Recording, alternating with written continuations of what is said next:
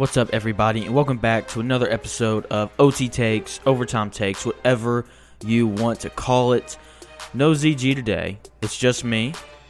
So this is going to be it's a little weird for me going solo, but I'm really excited. You know, these Wednesdays are going to be a lot of fun. I was supposed to have a guest today, but they had something come up, so they weren't able to come on. I'm not going to drop his name because he's going to come on later. Hopefully, you know, we'll, we'll be able to find some time for him to come on. So with that being said, we got some football today, and we've got some basketball, and maybe a little bit of baseball. We'll see. We'll, kind of see what I'm feeling here at the end, and whether or not I, I want to talk about the Dodgers Astros last night. i will probably talk about it. So this news is a little older. Me and Zach did not go over this yesterday. So last week, the Seahawks traded for for uh, for Jamal Adams, who plays for the Jets, the safety. And I honestly don't know whether or not I like the trade. You know, and I'll kind of explain what I mean in that here here in a minute. But here's what the Seahawks gave up for Jamal Adams, who's a great safety, by the way. So they traded a safety of their own, Bradley Mc, McDougald. No clue who that is. Unless you're a Seahawks fan, you probably don't know who, the, who that is either. But they also gave up two first round picks, a 2021 first round pick, and a 2022 first round pick. And then they gave up a third round pick in 2021 as well. And New York sent them obviously Jamal Adams, and then a fourth round pick in 2022. And then you know Jamal Adams has to pass his physical, do all that stuff, which he'll he'll do. He'll be fine. But here's, I guess, the question for me. So as soon as Jamal Adams became unhappy, he immediately became very vocal. Did was very vocal about everything he didn't really like about being and playing for the Jets. Right? He he went after his head coach, said said he wasn't a good leader. He did everything like that, you know. And you know, as a Seahawks fan, I'd be a little concerned. Like, am I going to get this this happy Jamal Adams? Like, did he want to come and play for Seattle, or no? Because if he didn't want to come and play for Seattle, then you're going to have the same problem, right? He's going to be bad mouthing Pete Carroll. Even though I will say, Pete Carroll is great at handling personalities, so I think he'll be fine.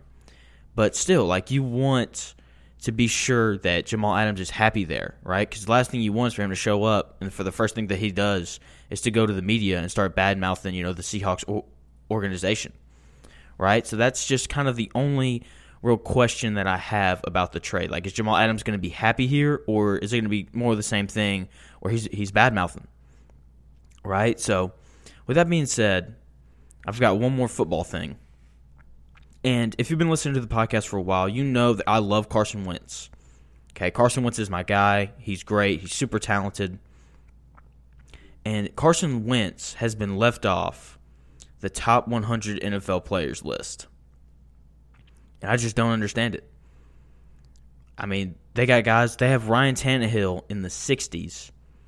Right? They got Josh Allen on the list.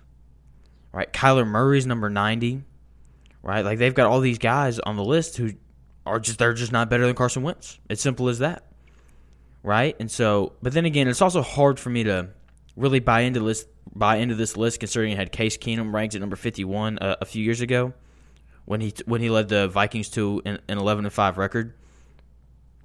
And so I just turn turn on your TVs and just watch Carson Wentz play, right?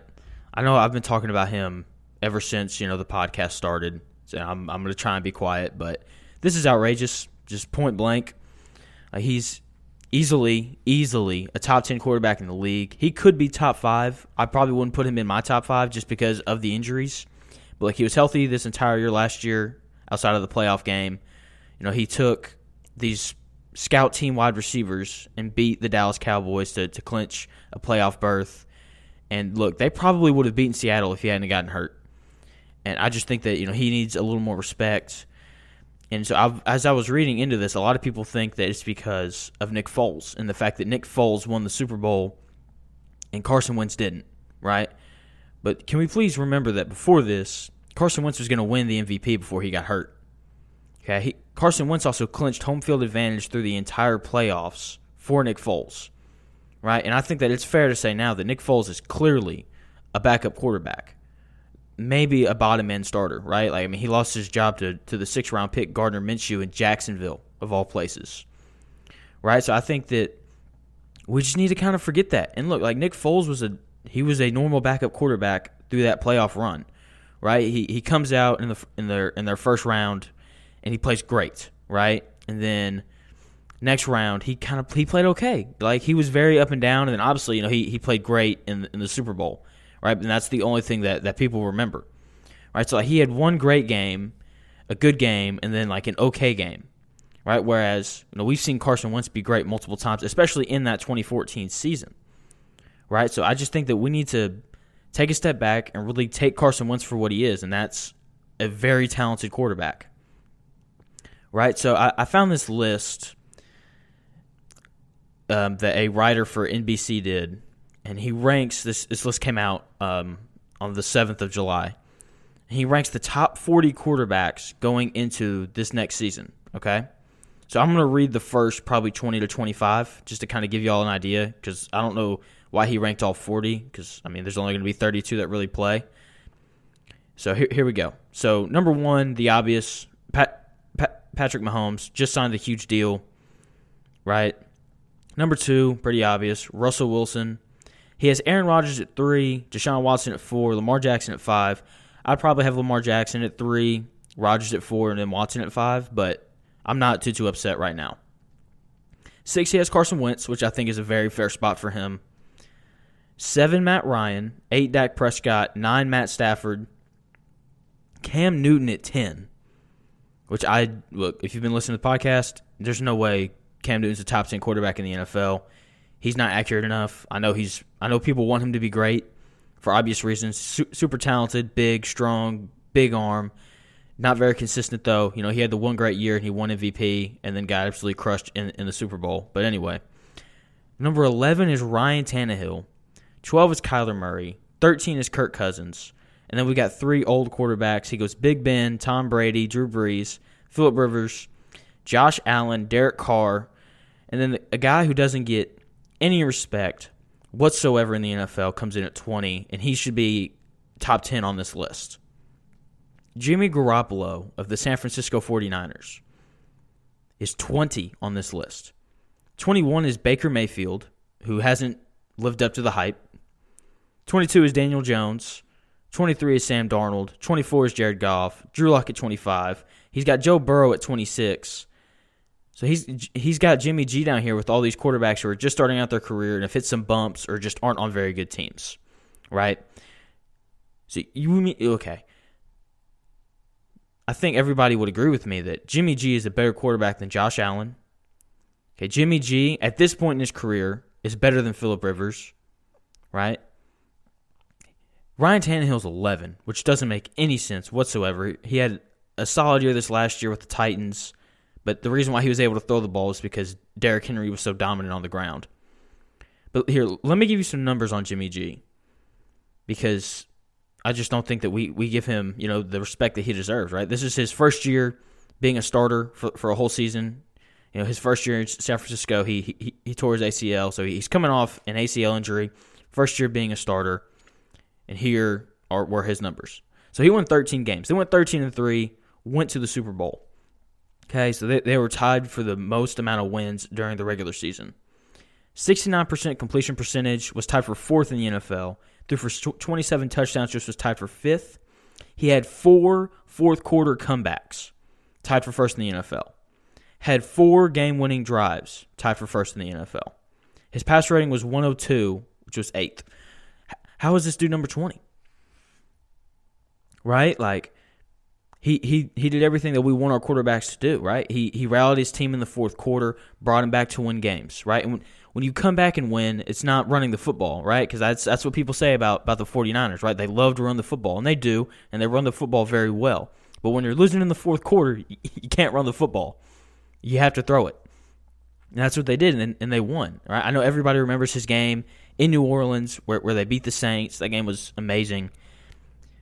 And I just don't understand, like, what does Jimmy G need to do? Like, he, he took his team to the Super Bowl, outplayed Patrick Mahomes for the first three quarters, right? He missed one throw that game. Was it the biggest throw of the season? Yes, it was.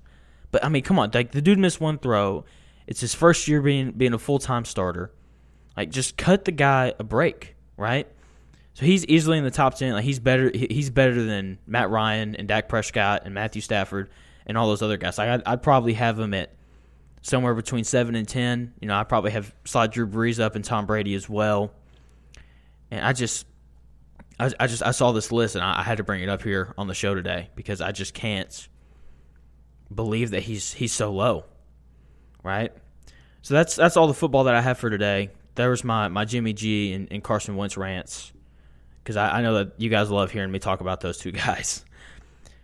So with that being said, we're gonna slide over to the NBA where their official seeding games start on Thursday, which is tomorrow. And so I, I was doing my, my, my reading up on this, and here's a rule that I think a lot of people have forgotten about that's really important. So if the nine seed is within four games of the eight seed, then they have a play in series, right? So the East is pretty much set. They only brought nine teams from the East, whereas they brought 13 from the West to kind of play to play in the bubble. And so the Wizards are five and a half games back of the Magic. So in terms of them leaping the Magic for the eight seed, not going to happen. Okay, there is definitely a chance though that they do have a play-in series, but let's be honest, y- y'all don't really care to hear me talk about the Magic and the Wizards. okay, so we're gonna slide out over to the West where it's so much more exciting, right? So the Grizzlies currently hold the eight seed, and the Pelicans, Trailblazers, no, the Pelicans, Kings, and Spurs are all three and a half games back, and then the Trailblazers are four games back, right? So there's going to be a play-in series over here. The question is which teams are going to do the play-in series, and I'm going to tell you it's it's going to be the Pelicans and and the Grizzlies.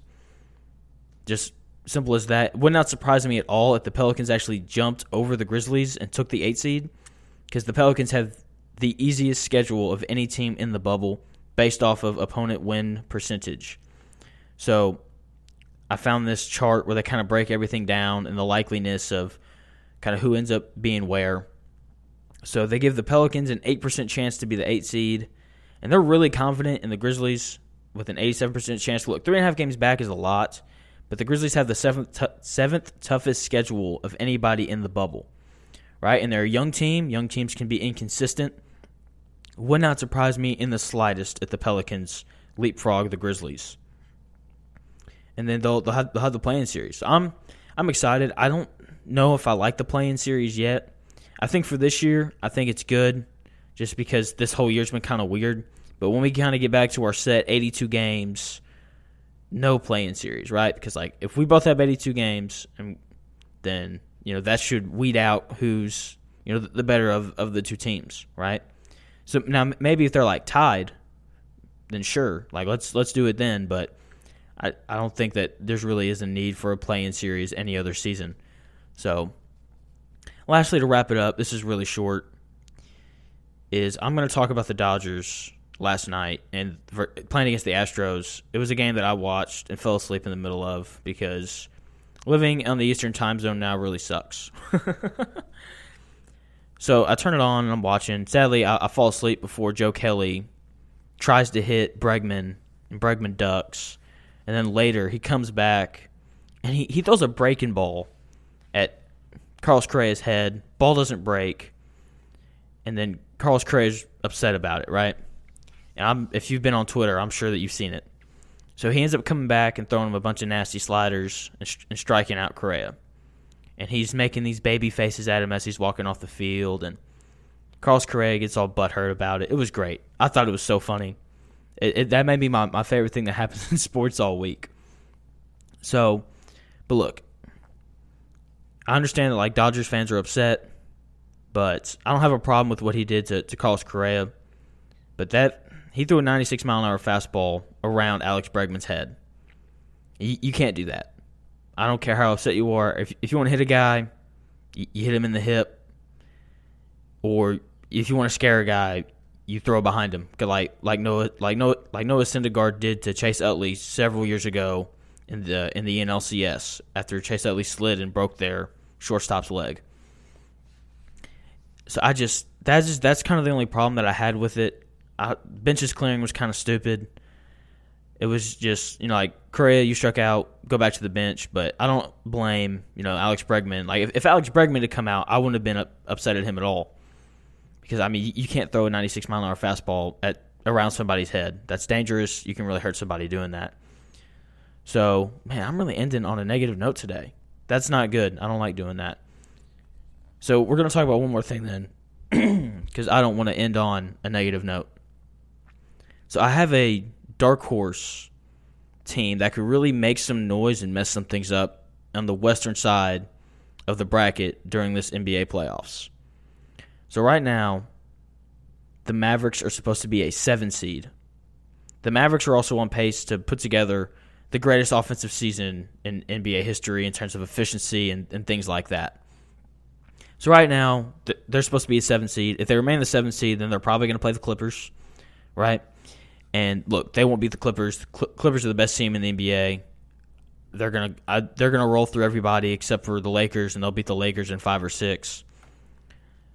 So, if the Mavericks play the Nuggets as the sixth seed, because they're I think they're only a, a, couple games back of the Rockets, who, do, who currently hold the sixth seed.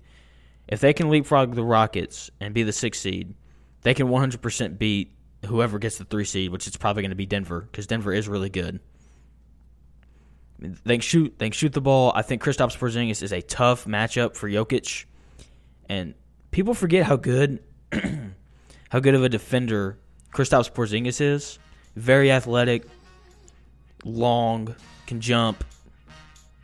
So I just watch out for Dallas. Would not surprise me in the slightest if they win their first round of the playoffs. They have a great head coach in Rick Carlisle. So just watch out for that. So thank you guys so much for listening. I know it was short. I'm gonna try and get a guest on here next week. So yeah. So that's been overtime takes for today. Don't forget to follow us on Twitter at OT Takes. Follow us on Instagram at overtime underscore takes. And leave a review. You know, let us know how we're doing. You know, if you want to message us directly and be like, hey, I like this part of your podcast. I think you should fix this part up. Then please do that. And yeah, so this has been Overtime Takes. Thank you guys so much for listening.